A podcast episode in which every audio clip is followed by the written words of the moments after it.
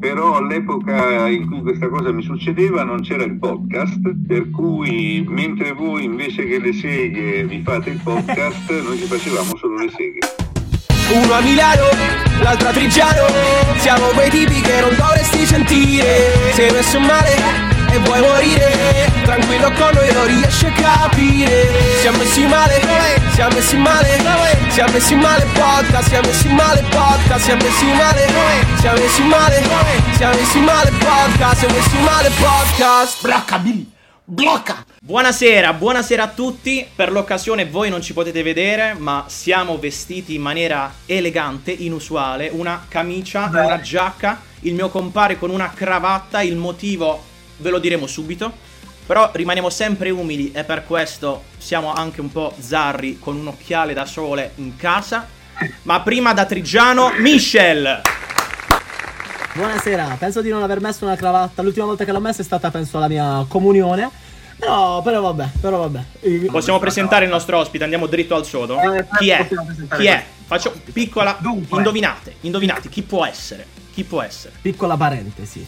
Questo ospite è stata la prima persona al quale abbiamo pensato quando abbiamo pensato di fare il podcast. Ed è vero e non è una Perché? sviolinata, è vero, verissimo. E glielo giuro, e le spiego anche perché. Perché essendo due patiti del web, di stream, abbiamo sempre visto quanto lei fosse disponibile, sempre, sempre, sempre, ogni volta, e quanto lei parlasse liberamente di tutto. E visto che a noi piace la libertà, abbiamo pensato la prima persona davvero importante da contattare.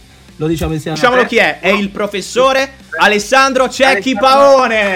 Un applauso. Buongiorno professore. Ma buonasera a voi, non mi avete avvisato perché voi vi siete messi giacca, camicia, cravatta, io che sono sempre in giacca, camicia e cravatta, dovendo stare con dei giovani colleghi in streaming, eh, mi sono messo una felpa bianca, quindi come vedete i codici di comportamento sono molto difficili da, da verificare e da far combaciare. Ma va benissimo così, tanto non c'è supporto il video. nostro professore comunque figo, figo. E iniziamo Grazie. subito, andiamo dritto al sodo grazie. come facciamo sempre. Professore, le spieghiamo perché ci Bene. chiamiamo Siamesi Male. Molto facile da intuire, Siamesi siamo due fratelli quasi gemelli che si vogliono molto bene. Abbiamo iniziato questo, ci siamo lanciati in questo mondo del podcast in un periodo per noi abbastanza, cioè abbastanza, un periodo difficile. Ci avevano lasciato Eh, le nostre ex fidanzate. Questo vale soltanto, questo vale soltanto per Michele. Abbiamo dato vita a questo canale di riflessione e libero sfogo.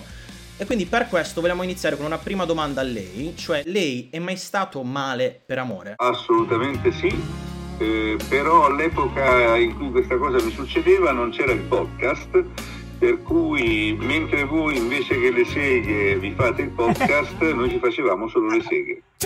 Beh, noi, fa- noi facciamo, allora, devo dire, noi facciamo entrambe le cose in maniera abbastanza frequente, se posso permettere. Come entrambe le cose, no, eh no, o l'una o Eh no, l'altra. professore, eh, professore, e dai, e dai. Questo è un nostro tasto dolente. Come ne è uscito, diciamo? Prenda un caso, ad esempio, quando è stato male per amore, come ne è uscito? Ne sono uscito trovando un'altra ragazza. Ma io sono perfettamente d'accordo. Lo, lo sa? Chiodo schiaccia chiodo. Sì, devo dire che un po' mi dispiace perché è chiaro che l'altra ragazza è stata un po' illusa che io facessi sul serio, invece in realtà il suo ruolo era proprio quella di farmi riprendere un po' di funzioni psicosessuali, eh, ma non era assolutamente la ragazza dei miei sogni. Ho cercato di essere il più possibile corretto, ma come Però, dire, posso dire una un cosa? po' l'ho usata, ecco, diciamo- diciamoci la verità. Stavo andando proprio lì, perché alla fine in una coppia si usano entrambi, cioè che sia una relazione, che sia soltanto il gesto fisico, che sia soltanto fare sesso, alla fine si usano entrambi. Cioè, entrambi cercano qualcosa in un altro e quindi si usano. Io la, io la penso in maniera completamente Beh, diversa. beh, beh, Aspetta, aspetta, aspetta, aspetta. L'importante è che ci sia vantaggio da parte di entrambi, cioè che nessuno venga usato con un vantaggio soltanto da parte di chi usa, cioè che ci sia uno scambio di, eh, di utilità positiva. Io per esempio sono un grandissimo ehm, frequentatore della categoria delle scopamiche o degli scopamici. Ottimo, professore. lì in amicizia ci si dà una mano in maniera del tutto esplicita e quindi nessuno usa nessuno, nessuno sfrutta nessuno, ci si dà una mano tra sfigati. io devo dire, Ma perché io, trasfigati, io devo dire, sono un inguaribile romantico Nel senso che Ma dai, che di, ma non dire cazzate. non riesco, non- non- per me sarebbe difficile riuscire ad avere rapporti con persone con la quale non riesco, cioè non ho un feeling, un legame emotivo forte. E le, le devo dire la verità. L'amica o l'amico, l'amica o l'amico rappresentano un legame forte emotivo. Eh, ma l'attrazione sessuale è un'altra cosa, secondo me. Cioè, l'attrazione sessuale è una cosa che va oltre. Beh, chiaro, che- scopo amico, scopo amico, mi- mica vuol dire che comunque ci- c'è, c'è anche del piacere, no? Beh, sì, chiaramente, però secondo me le scope amicizie in generale vanno a finire male. E per male intendo che uno dei due si innamora. Non è vero, non Posso- è vero, non è vero, non è vero. purtroppo- Io, io guarda, io guarda che sono più grande di voi, le persone che mi stanno ancora adesso accanto erano, sono state o sono scopamiche e scopamici. Io per esperienza personale posso dire che mi ritrovo in quello che ha detto Michel perché una mia esperienza di quel tipo mi ha rovinato la vita, ma va bene così. Vabbè, è, è una storia lunga, Ma è una perché? storia lunga, non mi va di, cioè nel senso è una storia un po' particolare, eccetera, eccetera, perché poi nasce la gelosia. Michel Io vado avanti a dieci anni con una scopamicizia. Ma professore, ma lei è fortunato, professore. Eh, ma se sono. de- ma mi perdoni, professore. La, la posso chiamare Alessandro? Certo, Ma dia di lei al tu. professore, dai di lei al professore. Perdonami, Alessandro, ma dopo dieci anni nasce un rapporto forte che secondo me non è più amicizia dopo dieci anni. Cioè, è una cosa, è un legame, cioè, è, è più forte di un'amicizia, anche se. Sì, è un legame, però ci si, ci si poi ci si innamora e nascono altri fidanzamenti che poi, come tutti gli amori, i fidanzamenti possono finire ed ecco che lì la scopa amicizia è lì che ti aspetta e ti raccoglie, e ti accoglie e ti evita, ti fa da paracadute. Posso fare una domanda al professore? Ma lei è mai Prego. stato innamorato? Ha mai provato un amore puro? È innamorato ora, direi. L'amore della sua vita? Uh, uh, beh, io, innamo- io so- ho amato profondissimamente la mia ex moglie, dieci anni di amore completo e di convivenza, quindi più di così, eh, addirittura l'ho sposata. Prima di lei eh, almeno altri due amori che non sono diventati matrimoni, ma che sono diventate comunque storie di tre anni di convivenza ciascuna. E dopo la mia ex moglie due, eh, altre due convivenze di altri tre anni con, eh, con due ragazzi, per cui come no, io diciamo che mi sono innamorato veramente e totalmente per almeno cinque volte fino ad oggi. Cinque volte.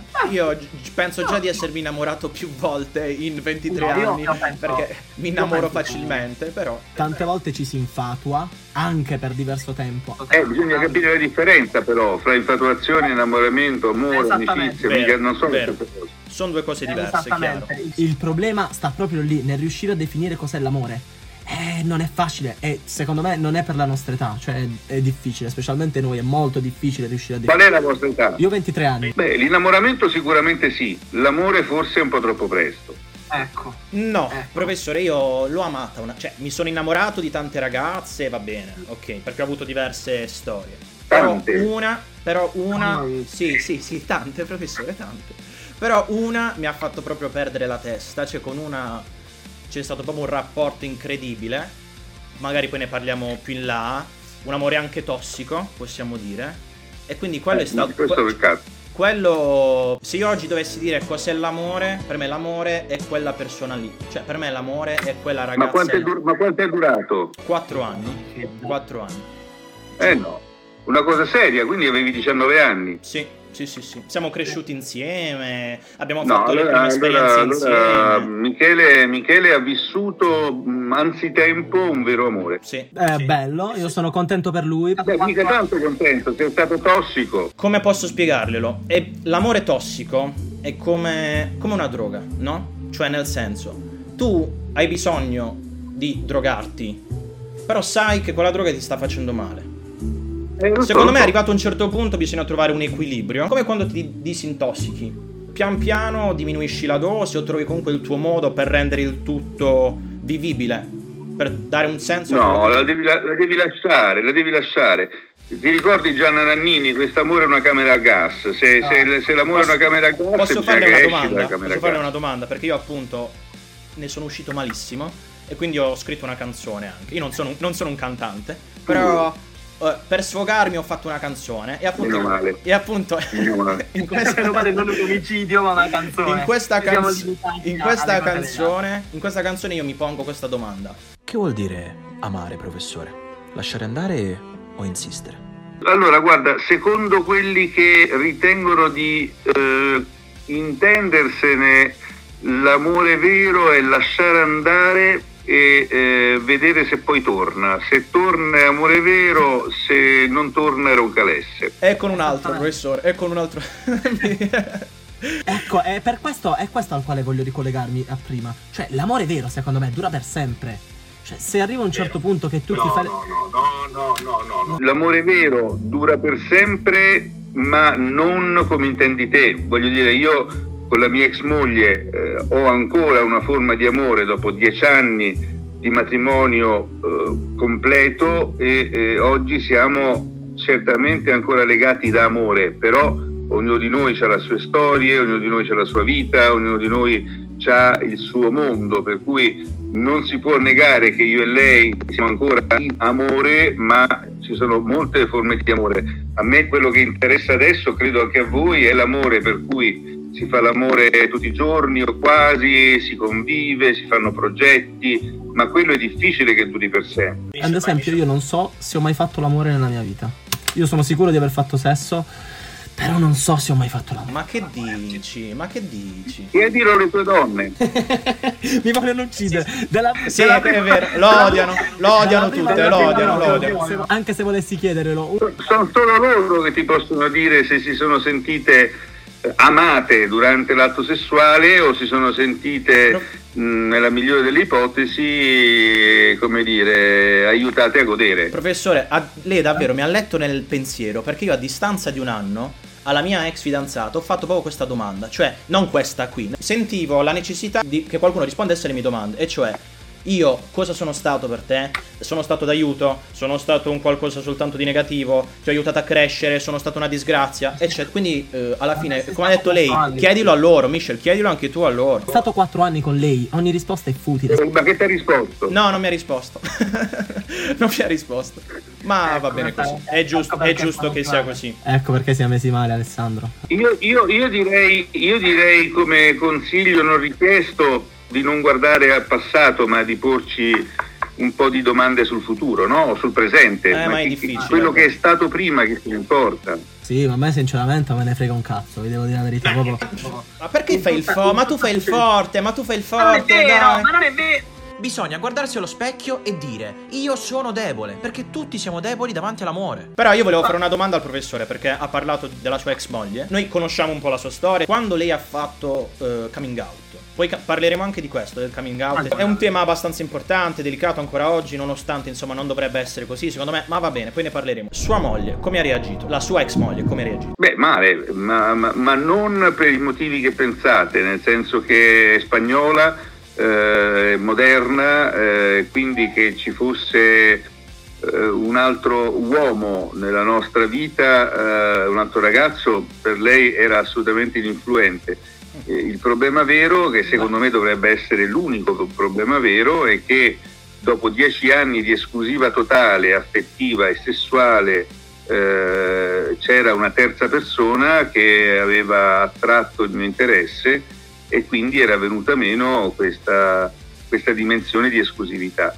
E questo è stato causa di, di dolore per lei, giustamente, e anche di paura per me di perderla, perché comunque era una presenza femminile e per fortuna è tuttora una presenza femminile fondamentale della mia vita. Eh, purtroppo troppa gente si blocca sul fatto dell'appartenenza sessuale della, del terzo incomodo. Per lei, che è una donna intelligente, colta, spagnola e moderna, il fatto che quello avesse il pisello o no mh, era ininfluente.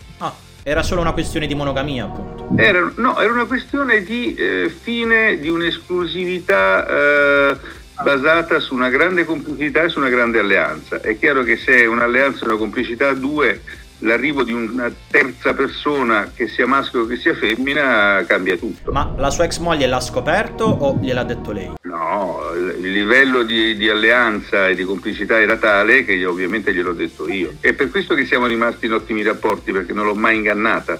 il vero problema delle storie che finiscono male eh, è l'inganno. Vero. Ma siccome io non l'ho ingannata, sono stato io a dirle che era successa questa cosa, che era nata questa novità, eh, lei c'è stata male, ma eh, non si è sentita ingannata, non si è sentita, non si è sentita umiliata e quindi passato il dolore ci siamo ritrovati su basi diverse. Un attimo, Miki, questo è bellissimo perché eh, alla base di tutto ci deve essere sempre il rispetto in qualsiasi tipo di rapporto, specialmente. Ris- Rispetto, complicità e alleanza. Se queste cose vengono danneggiate non c'è più speranza.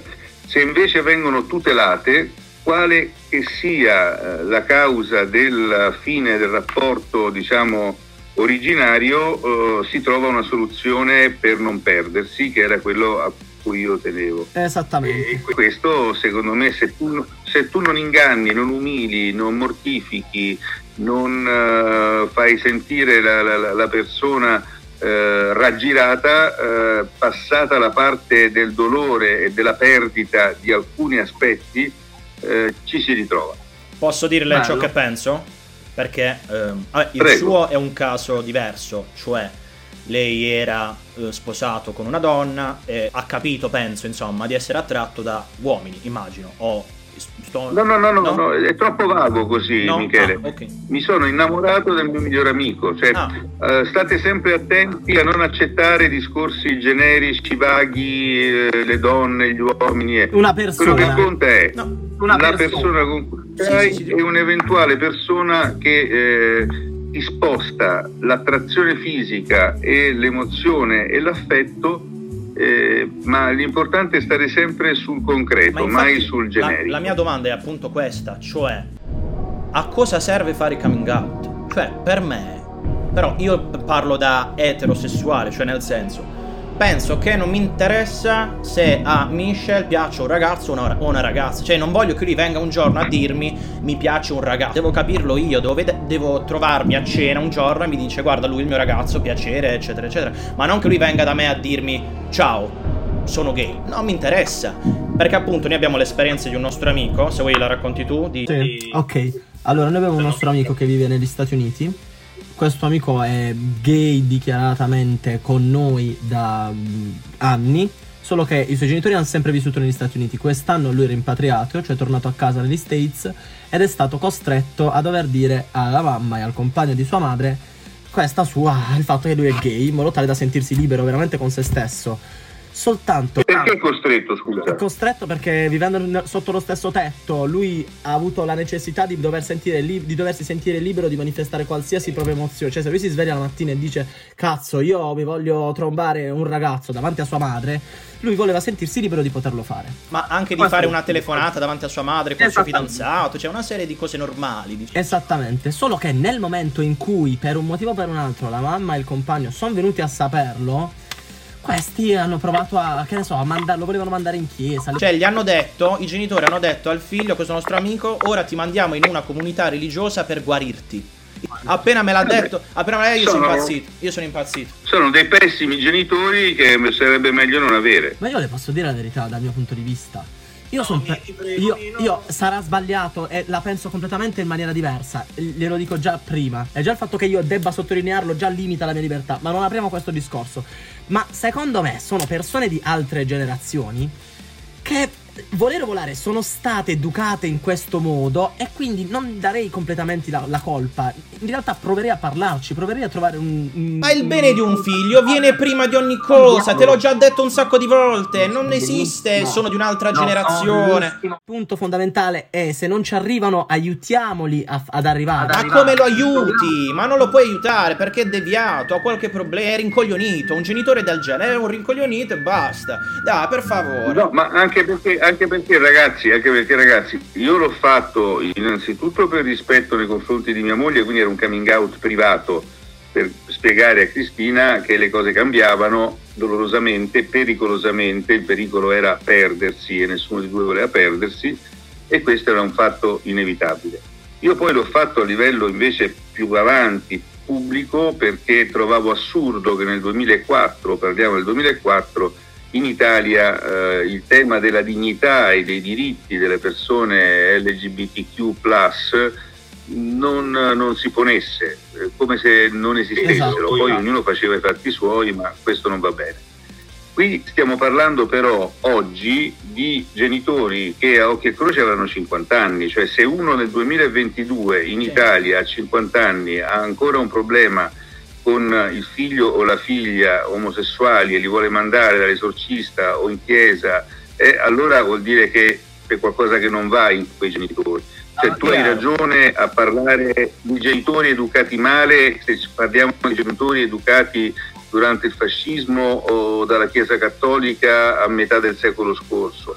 Ma cinquantenni di oggi che pongono un problema del genere al figlio sono dei poveretti che vanno rieducati loro, non il figlio. Io sono super d'accordo con questo suo ragionamento, ma, ma- eh, lo considero veramente una cosa banalissima. Il problema è trovare una soluzione. Il problema è trovare. I genitori non si sostituiscono, ragazzi. I genitori sono quelli e quelli rimangono. Ma i genitori sono spesso sono più testardi dei figli, quindi come puoi trovare un punto in comune? facciamo Non c'è, siamo purtroppo non c'è. Quando eh, riuscirà ad andare via di casa, a farsi una vita sua in solitudine con il suo nuovo, cioè con il suo compagno, allora si sarà risolto il problema e pian piano verrà accettato. Ma fino a quel momento rimarranno due rincoglioniti che eh, vivono in non so in che periodo storico, basta, tutto qua. Sono loro che devono andare a farsi curare, non il figlio. Ma siamo perfettamente d'accordo. Bravo D'accordo. professore, bravo professore. Professore, quindi la domanda è: è un problema tutto italiano questo? Cioè, nel senso, in Italia esiste ancora e tanto presente il problema omofobia? Molto meno, Ci abbiamo lavorato tantissimo in televisione a livello quotidiano, grazie alla musica rock e pop, eh, grazie ai film, grazie alla pubblicità, eh, grazie alla comunicazione di massa. Quindi direi che non c'è paragone rispetto a 5, 10, 15, 20 anni fa. Eh, direi che ormai ci sono delle sacche eh, del paese eh, di età, di cultura, ma anche regionali. Eh, voi siete pugliesi e qualcuno mi venga a dire che nel Salento essere omosessuali oggi è un problema. Non lo è affatto. Assolutissimamente Eh, no. qualcuno mi, certo. venga, mi- mi venga a dire che oggi è essere omosessuali a Foggia eh, piuttosto che in qualunque altro posto un pochino più riservato, eh, allora lì sì è ancora un problema. Quindi diciamo che siamo un po' a macchia di leopardo. Vi dico la verità, a mio modo di vedere ci sono due problematiche. Nel senso, la prima è che in Italia è un problema generazionale. Allora, l'Italia secondo me non è né omofoba, tantomeno razzista. Partiamo da questo presupposto. E sono d'accordo, e sono d'accordo. La seconda è che è un problema generazionale. È un problema generazionale, nel senso che tra vent'anni quella generazione, che sono il 90% degli omofobi e dei razzisti, sarà completamente scomparsa e non ci staremo neanche più a porre la domanda l'Italia. Non ci sarà più.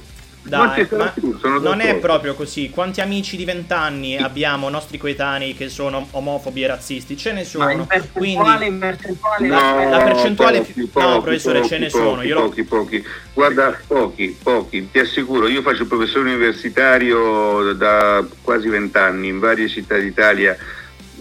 Le vostre generazioni, ancora di più le generazioni più giovani di voi, proprio il problema non se lo pongono, ma neanche Sì. Eh, I gruppi eh, sono assolutamente misti e non ci sono assolutamente problemi. Il problema vero è che noi non possiamo aspettare vent'anni in quei luoghi, in quelle famiglie, in quegli ambiti sociali, perché in quei vent'anni c'è chi può perdere la propria vita, la propria possibilità di incontrare la persona giusta, la propria possibilità di essere felice. Quindi noi non possiamo aspettare vent'anni, dobbiamo, oh, che in attesa che quei, quei- quelli lì scompaiano dalla faccia della terra, le persone nel frattempo possano tentare di essere felici, se no eh, sprechiamo delle vite come tante se ne sono sprecate in passato. Professore, visto che ha parlato appunto delle nuove generazioni, usciamo un po' dal tema amore, omosessualità. Cosa ne pensa delle nuove generazioni? E mi spiego. Spesso il paragone che viene fatto fra le nuove e quelle di 30-40 anni fa è che oggi siamo tutti un po' più rincoglioniti. I social ci hanno rincoglionito. È un po' è vero, è un po' è vero. Bah, non sono d'accordo. La verità sta sempre nel mezzo, e cioè, ad oggi potrà mai nascere il nuovo Berlusconi, che un nuovo ragazzo che si crea come si è creato Berlusconi? O in generale, nelle nuove generazioni c'è uno spiraglio? Sì, sicuramente, se no non insegnerei, non starei qui con voi a chiacchierare, non, E la non scriverei E la libri ringraziamo. che sto scrivendo sulla rivoluzione digitale, ho appena pubblicato il mio libro sul codice 5G.